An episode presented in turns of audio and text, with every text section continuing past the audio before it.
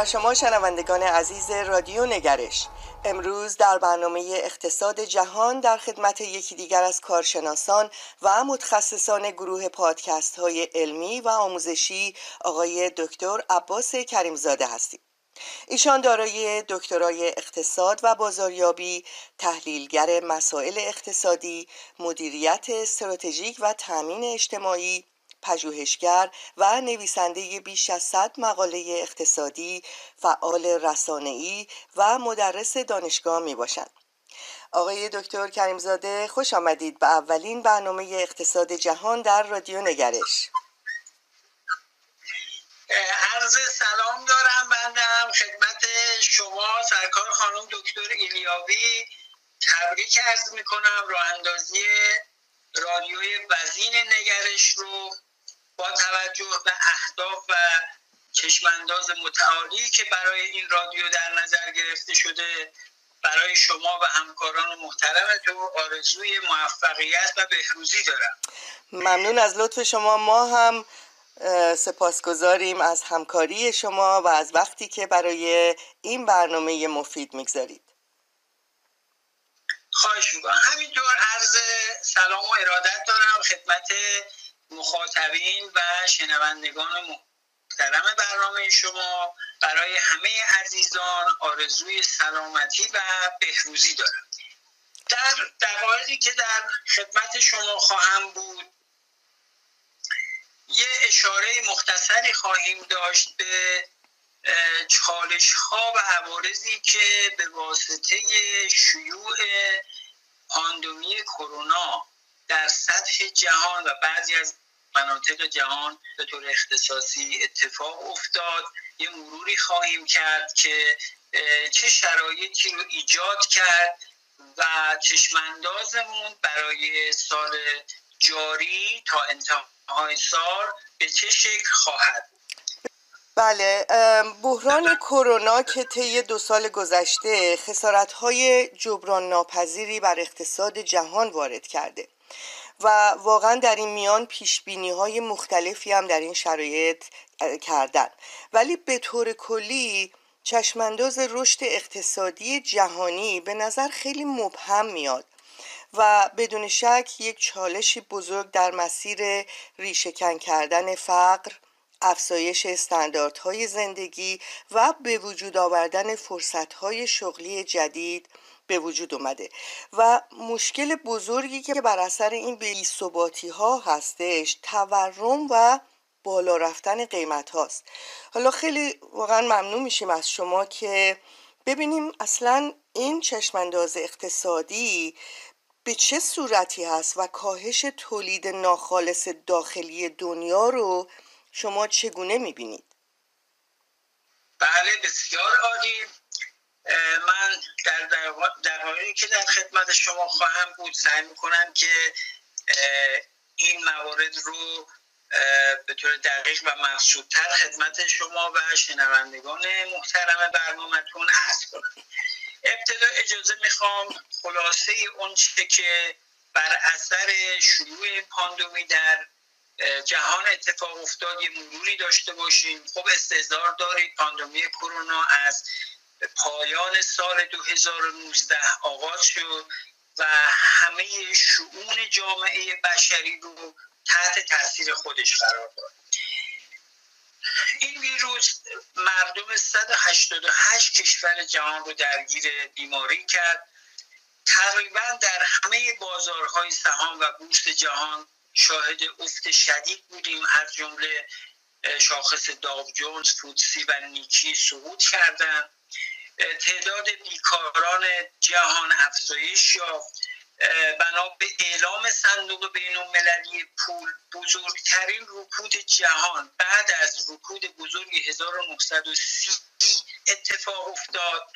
صنایع گردشگری و خدمات وابسته به اون ضربه بسیار سختی خوردن. شرکت های هواپیمایی پروازهای خودشون رو کاهش دادن و مشتریان اونها تعطیلات و سفرهای خودشون رو لغو کردن.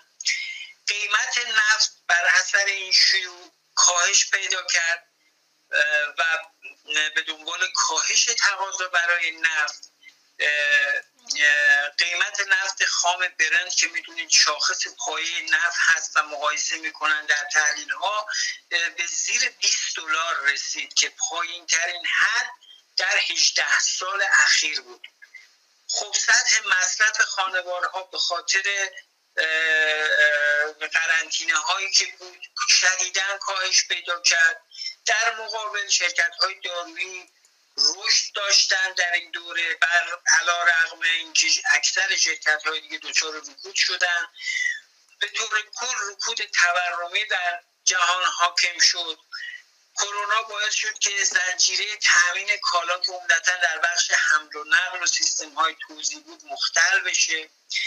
متاسفانه بیش از 5.5 میلیون نفر از آهاد مردم جهان به کام مرگ کشیده شدند. و بیش از 280 میلیون انسان بیمار شدند کرونا بعد توزیع درآمد و سطح اختلاف درآمدی هم تاثیر داشت. بیش از 5 میلیون نفر به ثروتمندان دنیا اضافه شد. و بنا به گزارش بانک جهانی نزدیک به 150 میلیون نفر در جهان به زیر خط فقر مطلق رانده شد. این یک خلاصه ای بود از اونچه که از پایان سال 2019 تا کنون به طور کل بر اثر کرونا در جهان اتفاق افتاده و خب شیوع این ویروس مناسبات و تحولات عمیقی در سطح بین الملل ایجاد کرده که بعد از این هم بعضی از اینها باقی خواهد من با اجازتون به چند چالش مهم که بر اثر شیوع این بیماری اتفاق افتاده و راه حلهاش سعی می‌کنم که خیلی خلاصه که به شنوندگان محترم برنامه شما هم خسته نشن اشاره کنم. همونطور که شما هم فرمودید در حال حاضر یکی از معضلاتی که ما در صحنه اقتصاد جهانی به خصوص اقتصاد آمریکا و اروپا ملاحظه میشه حالا در کشورهای در حال توسعه که بود کشورهای ضعیفتر بود. بحث تورم هست. طبق آمارهای منتشر شده شاخص بهای مصرف کننده آمریکا که در ماهای اخیر به 6 و 8 دهم درصد رسیده که این رقم از سال 1982 بی سابقه بوده و رکورد 40 ساله رو شکسته. خب بیشترین سهم این تورم و رشد تورم مربوط بوده به رشد سی درصدی شاخص انرژی و در مواد غذایی 53 دهم درصد رشد مواد غذایی بوده. در تابستان 2021 هزینه شهروندان آمریکایی برای کالای فیزیکی 7 درصد بیشتر از قبل از دوران کرونا بوده. خب این موضوع در کنار کاهش اشتغال و تولید می‌دونید که باعث کاهش قدرت خرید خانوارهای آمریکایی شده. اما در انگلستان نرخ تورم مصرف کننده به حدود دو چهار دهم درصد رسید که این رقم هم بالاترین نرخ تورم در ده سال گذشته در اون کشور. در اروپا که حالا خب انگلستان جدا شده. نرخ تورم آلمان در سال منتهی به نوامبر سال قبل به پنج دو, دو دهم درصد رسید که اونجا هم بالاترین سطح از جوان 1999 تا کنون بوده. نرخ تورم به طور کل در منطقه اروپا اتحادیه اروپا و منطقه یورو با عبور از مرز چهار درصد به بالاترین سطح از ژوئیه 2008 رسید.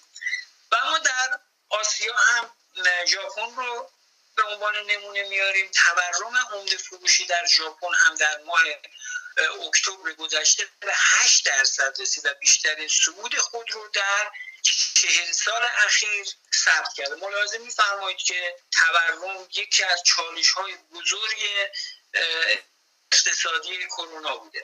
و همون که علل این تورم چیست چرا تورم در این صد در کشورهای مثل آمریکا و اروپا ایجاد شد؟ من یه اشاره مختصری خواهم کرد. یکی از علتهای تورم اختلال در زنجیره عرضه بود که بر اثر تعطیلی مشاغل مرتبط با اون مثل شبکه حمل و و شبکه توزیع اتفاق افتاد که خب باعث افزایش قیمت ها شد. بحث دوم مازاد تقاضایی بود که بر اثر آزاد شدن تقاضا نهفته در دوره اولیه شروع کرونا اتفاق افتاد و خانوار شهروندان اکثرا در قرنطینه بودن. تقاضای خودشون رو محدود کردن. بعد از معرفی واکسن های کرونا و واکسیناسیون این تقاضا آزاد شد با یک ولع زیادی.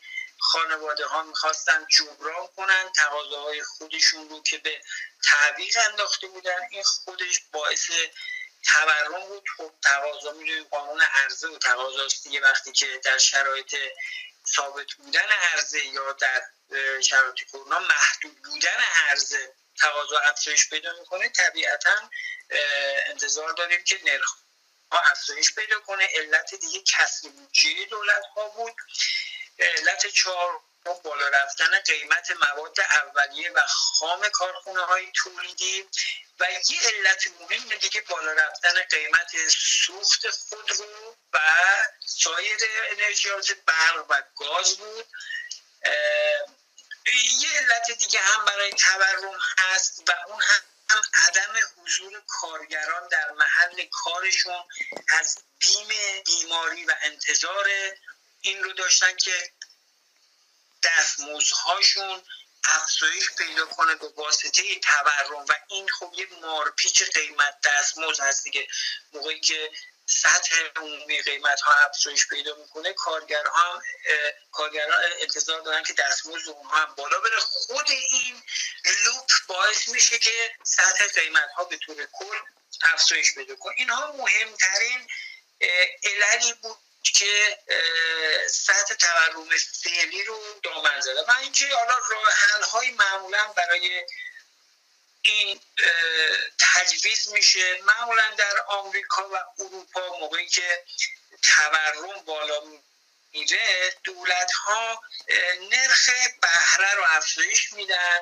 افزایش نرخ بهره باعث میشه که مردم در اوراق قرض سرمایه گذاری کنن و این باعث ایجاد شرایط انقبازی در اقتصاد میشه و به هر حال انتظار هست که تورم رو مهار کنه. اما معمولا این سیاست ها معمولا با یک سال یک سال و نیم تاخیر اثرش رو می‌گذاره. بنابراین فدرال رزرو با توجه به اینکه تصمیم به افزایش نرخ بهره داره قراره که تو سه مرحله افزایش بده. باز هم پیش بینی میشه که در ماهای ابتدایی سال 2022 همچنان سطح تورم بالا باشه.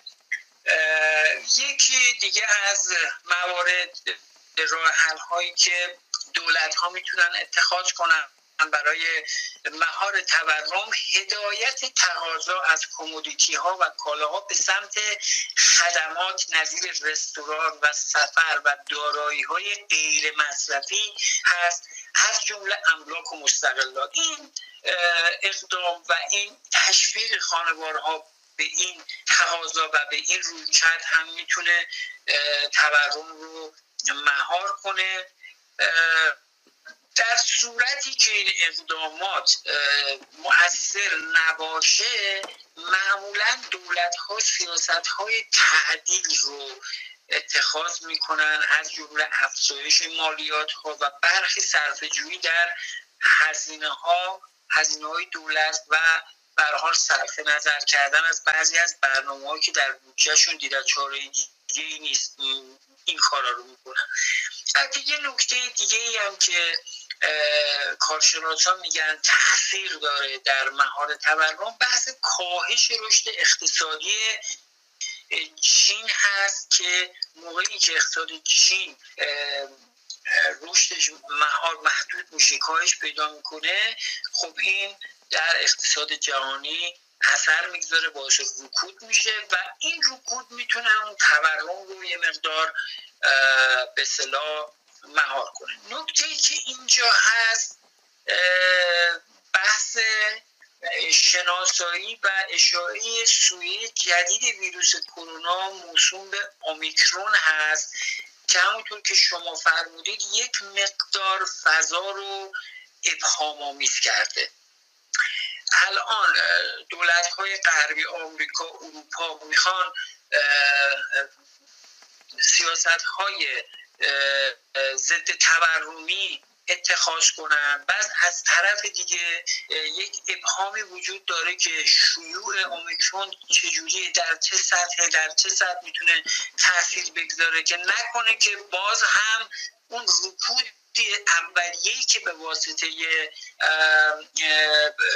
پیدایش کرونا شد دوباره برگرده. همه اینا بلا تکلیف واقعا آیا این سیاست رو اجرا بکنن یا نکنن بستگی داره به این سویه جدید ویروس کرونا این یه نکته ایه که به حال ما رو در یک فضای ابهام آمیز قرار بله. چالش دیگه که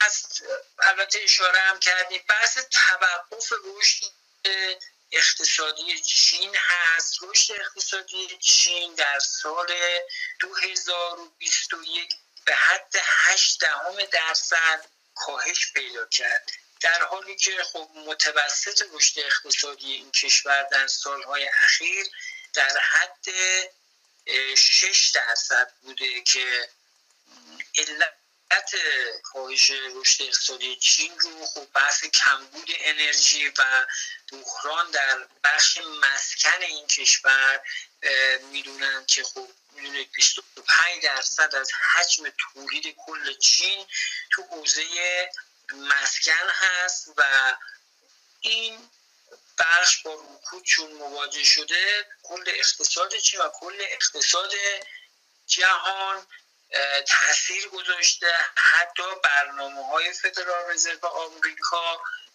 برای کنترل سطح اشتغال و تورم متاثر از این شرایط چین هست. خب وزیر خزانه داری آمریکا اخیرا نسبت به بعضی از سیاست های چین هم هشدار داده. در چین دولت چین خیلی فشار آورده که شرکت های بزرگ بدهی های خودشون رو پرداخت بکنن و این فشار پیامدهای جهانی داره به رکود جهانی دامن می‌زنه. اون شرکت بزرگ چینی گروه اوورگرند که دومین توسعه دهنده بزرگ املاک مستقلات هست در آستانه ورشکستگی 300 میلیون دلار بدهی داره و تحت فشار باز پرداخت این بدهی هست که این می‌تونه اثر منفی بگذاره. حالا علاوه بر این شرکت شرکت های بزرگ دیگه ای که از آمریکا از اروپا جاهای دیگه اونجا دارن فعالیت می‌کنن این فشار برای باز پرداخت بدهیشون از طرف دولت چین می‌تونه به رکود دامن. خب می‌دونید چین اقتصاد بزرگی داره و اگر رشدش بیش از حد انتظار کن بشه این عواقبش و پیامدهاش جهانی خواهد بود. مورد دیگه که البته اشاره هم کردیم بحث می‌تونه به عنوان چالش مطرح باشه. بحث افزایش نرخ بهره در آمریکا و اروپا هست که حس کردیم به دلیل تورم معمولا این سیاست رو اتخاذ می‌کنن. موقعی که آمریکا و اروپا نرخ بهره رو افزایش میدن خب این کار باعث افزایش قدرت دلار میشه و تاثیر منفی در بازارهای مالی می‌گذاره و در کشورهای دیگه باعث خروج سرمایه از این کشورها میشه. اخیرا بحث ترکیه هم دید خیلی پررنگ شد از یه سری مسائل سیاسی هم از عمدتا همین بوده. و خیلی از کشورهای دیگه با بحران ارزی مواجه میشن. موقعی که قدرت دلار افزایش پیدا می‌کنه این موزل براشون پیش میاد. از جمله کشورها مثل آرژانتین آفریقای جنوبی ترکیه رو عرض کردیم برزیل و مصر. اینها بیشترین آسیب رو از این اقدام یعنی افزایش نرخ بهره می‌بینن و خب این به عنوان یک چالش می‌تونه برای خیلی از کشورها در سال 2022 سال جاری مطرح بشه. یه چالش دیگه ای که در بازار کار کارشناس ها پیش بینی می‌کنن اتفاق بیفته این هست که ببینید اکثرا اتفاق نظر دارن که بازار کار آینده جهان ترکیبی از حضوری و دورکاری خواهد بود. یعنی اینطور نیستش که با از بین رفتن حتی کامل این ویروس ما شاهد باشیم که مثل سابق فون و استال کار همون باشه. نه. پیش بینی می‌کنن که یک درصدی و بخشی از به بازار کار به صورت دورکاری باشه. یه مشکل مهمی که اینجا پیش میاد با توجه به اینکه این پدیده جدید هست بحث عدالت بین کارمندا هست دیگه که حالا کیا دورکاری بکنن کیا دورکاری نکنن. این مسائل بین کارگر و کارفرما به صلاح پیش بینی می‌کنن که یکی از معضلاتی باشه که ما در سال آینده باهاش مواجه خواهیم بود. اغلب خب کارکنان مایل هستن به صورت به نیمه وقت باشن در محل کارشون. برعکس کارفرما اصرار دارن که کارکنان به صورت تمام وقت باشه. این نظرسنجی که در آمریکا انجام شده نشون میده که 39 درصد از مردان سفید پوست در صورت اصرار کارفرما به کار تمام وقت کار خودشون استعفا میدن و مردان سیاه پوست این 47 درصد از این رقم و در بین خانم ها و زنان پیش بینی میشه که اگر به صلاح فشار برای کار تمام وقت باشه 48 درصد از کارشون استعفا خواهند داد. این هم یکی دیگر از چالش هایی هست که در بازار کار پیش بینی میشه. موزر و چالش دیگه بحث سیاست های مسافرتی هست. ببینید هنوز در کشورهای مثل استرالیا، نیوزیلند و چین سیاست کرونا صفر داره پیگیری میشه. خب این سیاست تاکید داره به اینکه بسیار تحکیلی گسترده باشه مسافرت ها رو لغو می‌کنن و این ضربه شدید به صنعت توریسم می‌زنه. اونا هم کشورهای مهمی هستن.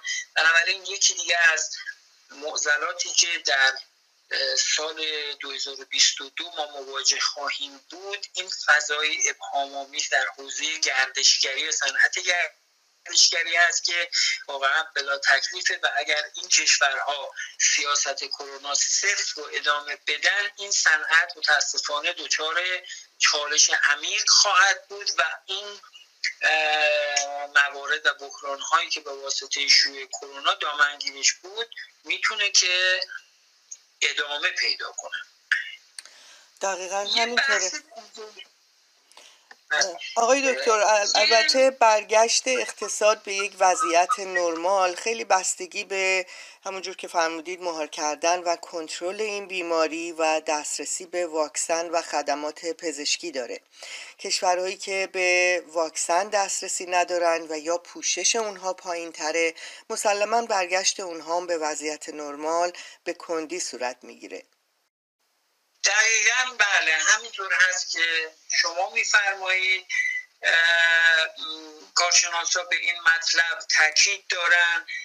دقیقا همین کشورهایی که دسترسی دارن و واکسیناسیون رو در سطح گسترده انجام دادن خیلی زودتر از کشورهایی که با تاخیر یا اینکه این امکانات رو ندارن به شرایط عادی برخواهند کرد من یک مورد دیگه از چالش هایی که خب مهمم هست پیش بینی میشه برای سال 2022 عرض می‌کنم. حالا دیگه موارد دیگر رو می‌گذاریم انشالله برای فرصت های یک دو مورد دیگر من خلاصه عرض می‌کنم که متول هم نشه یکی بحث تقابل اقتصادی سیاسی چین و آمریکا هست که در سال 2022 پیش بینی میشه که این هم در حوزه تجارت در حوزه واکسیناسیون در حوزه تکنولوژی در حوزه سفرهای فضایی این مطلب اتفاق بیفته. در حوزه سیاسی بحث انتخابات میان دوره مجلس نمایندگان آمریکا رو داریم. در چین هم انتخابات در کنگره حزب کمونیست داخل خودشون اتفاق میفته. و خب این دو قطب بزرگ اقتصادی می‌خوان که نوع حکومت و کارایی حکومت خودشون رو به رخ دیگری بکشن که ما حالا برتر هستیم. و با توجه به اینکه می‌دونید اقتصاد چین الان در رده دوم جهانی هست و اگر با همین آهنگ حرکت کنه تا 2030 پیش بینی ها این هست که جای آمریکا رو خواهد گرفت. خب بررسی های تاریخی هم نشون میده که زمانی که جابجایی قدرت بین قدرت های برتر جهان اتفاق میافته احتمال درگیری نظامی بالاست. از 16 مورد نمونه تاریخی که محققین بررسی کردن دوازده مورد به جنگ منجر شده. البته در شرایط فعلی و جهان فعلی احتمال درگیری نظامی درگیری های جنگ های سنتی خیلی کم هست و خیلی بعید هست. اما خب وجوه دیگری از درگیری مثل جنگ های اقتصادی و تجاری و مجازی در دنیا در فضای مجازی که اخیرا هم یه موردش رو شاهد بودیم. وقتی که در شبکه های بزرگ مجازی مثل واتساپ و تلگرام و ارز کنم که فیسبوک چند ماه پیش اتفاق افتاد به ناگاه یه دفعه این قطع شد و خلا خیلی شفاف سازی هم نشد که چه اتفاقی افتاد. یه همچین مواردی رو جنگ قدرت های بزرگ خصوص آمریکا و چین ممکنه که به صلاح در این حوزه ها ما شاهدش باشیم که به هر حال اثر خودش رو در حوزه های دیگه هم خواهد داشت. من یه اشاره مختصری هم به بحث آسیا و شمال آفریقا داشته باشم. طبق اعلام صندوق بین المللی پول خب در سال 2020 که سال اول کرونا بود تولید ناخالص داخلی منطقه خاورمیانه و شمال آفریقا شامل کشورهای عربی و ایران در مجموع خب خیلی کاهش یافت و تا منفی 3.8 دهم درصد رسید که عمدتا به دلیل کاهش قیمت نفت و محدودیت های اعمال شده بر اثر مهار کرونا بود که باعث تعطیلی خیلی از کارخونه ها و کارگاه شد. طبق پیشبینی همین نهاد اقتصاد همین منطقه در سال جاری احتمالا شتاب می‌گیره و به متوسط به حدود چهار درصد در سال جاری خواهد رسید. سه چالش بزرگ رو برای منطقه آسیا و شمال آفریقا پیش بینی کردن. یکی بحث سوی اومیکرون هست و اینکه چطور به حال این کشورها می‌خوان باش مواجه بشن مورد بعد کاهش رشد اقتصادی چین و مورد بعد هم سوم هم همون سیاست های پولی فدرال رزرو هست که پس کردیم چه عواقبی می‌تونه برای این کشورها داشته باشه. به طور کل همونطور هم که شما فرمایش کردید کارشناسا و نهادهای بین المللی شرایط اقتصادی و برگشت به شرایط عادی رو تابعی از سیاست های واکسیناسیون و شرایط بهداشتی کشورها می‌دونن. هر کشور و هر منطقه ای که اینها رو به نحو احسن و بهتر انجام بده پیش بینی میشه که زودتر به مرحله شرایط عادی اقتصادی برگرده. در خدمت شما هست به به چقدر جامع و کامل توضیح دادید. با تشکر از شما که این اطلاعات مفید رو در اختیار شنوندگان عزیز ما قرار دادید. منتظر برنامه های دیگر شما در اقتصاد جهان هستیم. تا برنامه اقتصادی دیگر ایام به کامتون و تا درودی دیگر. بدرود. خدا نگهدار زنده باشید و سلامت. مرسی ممنون از ممنون از شما.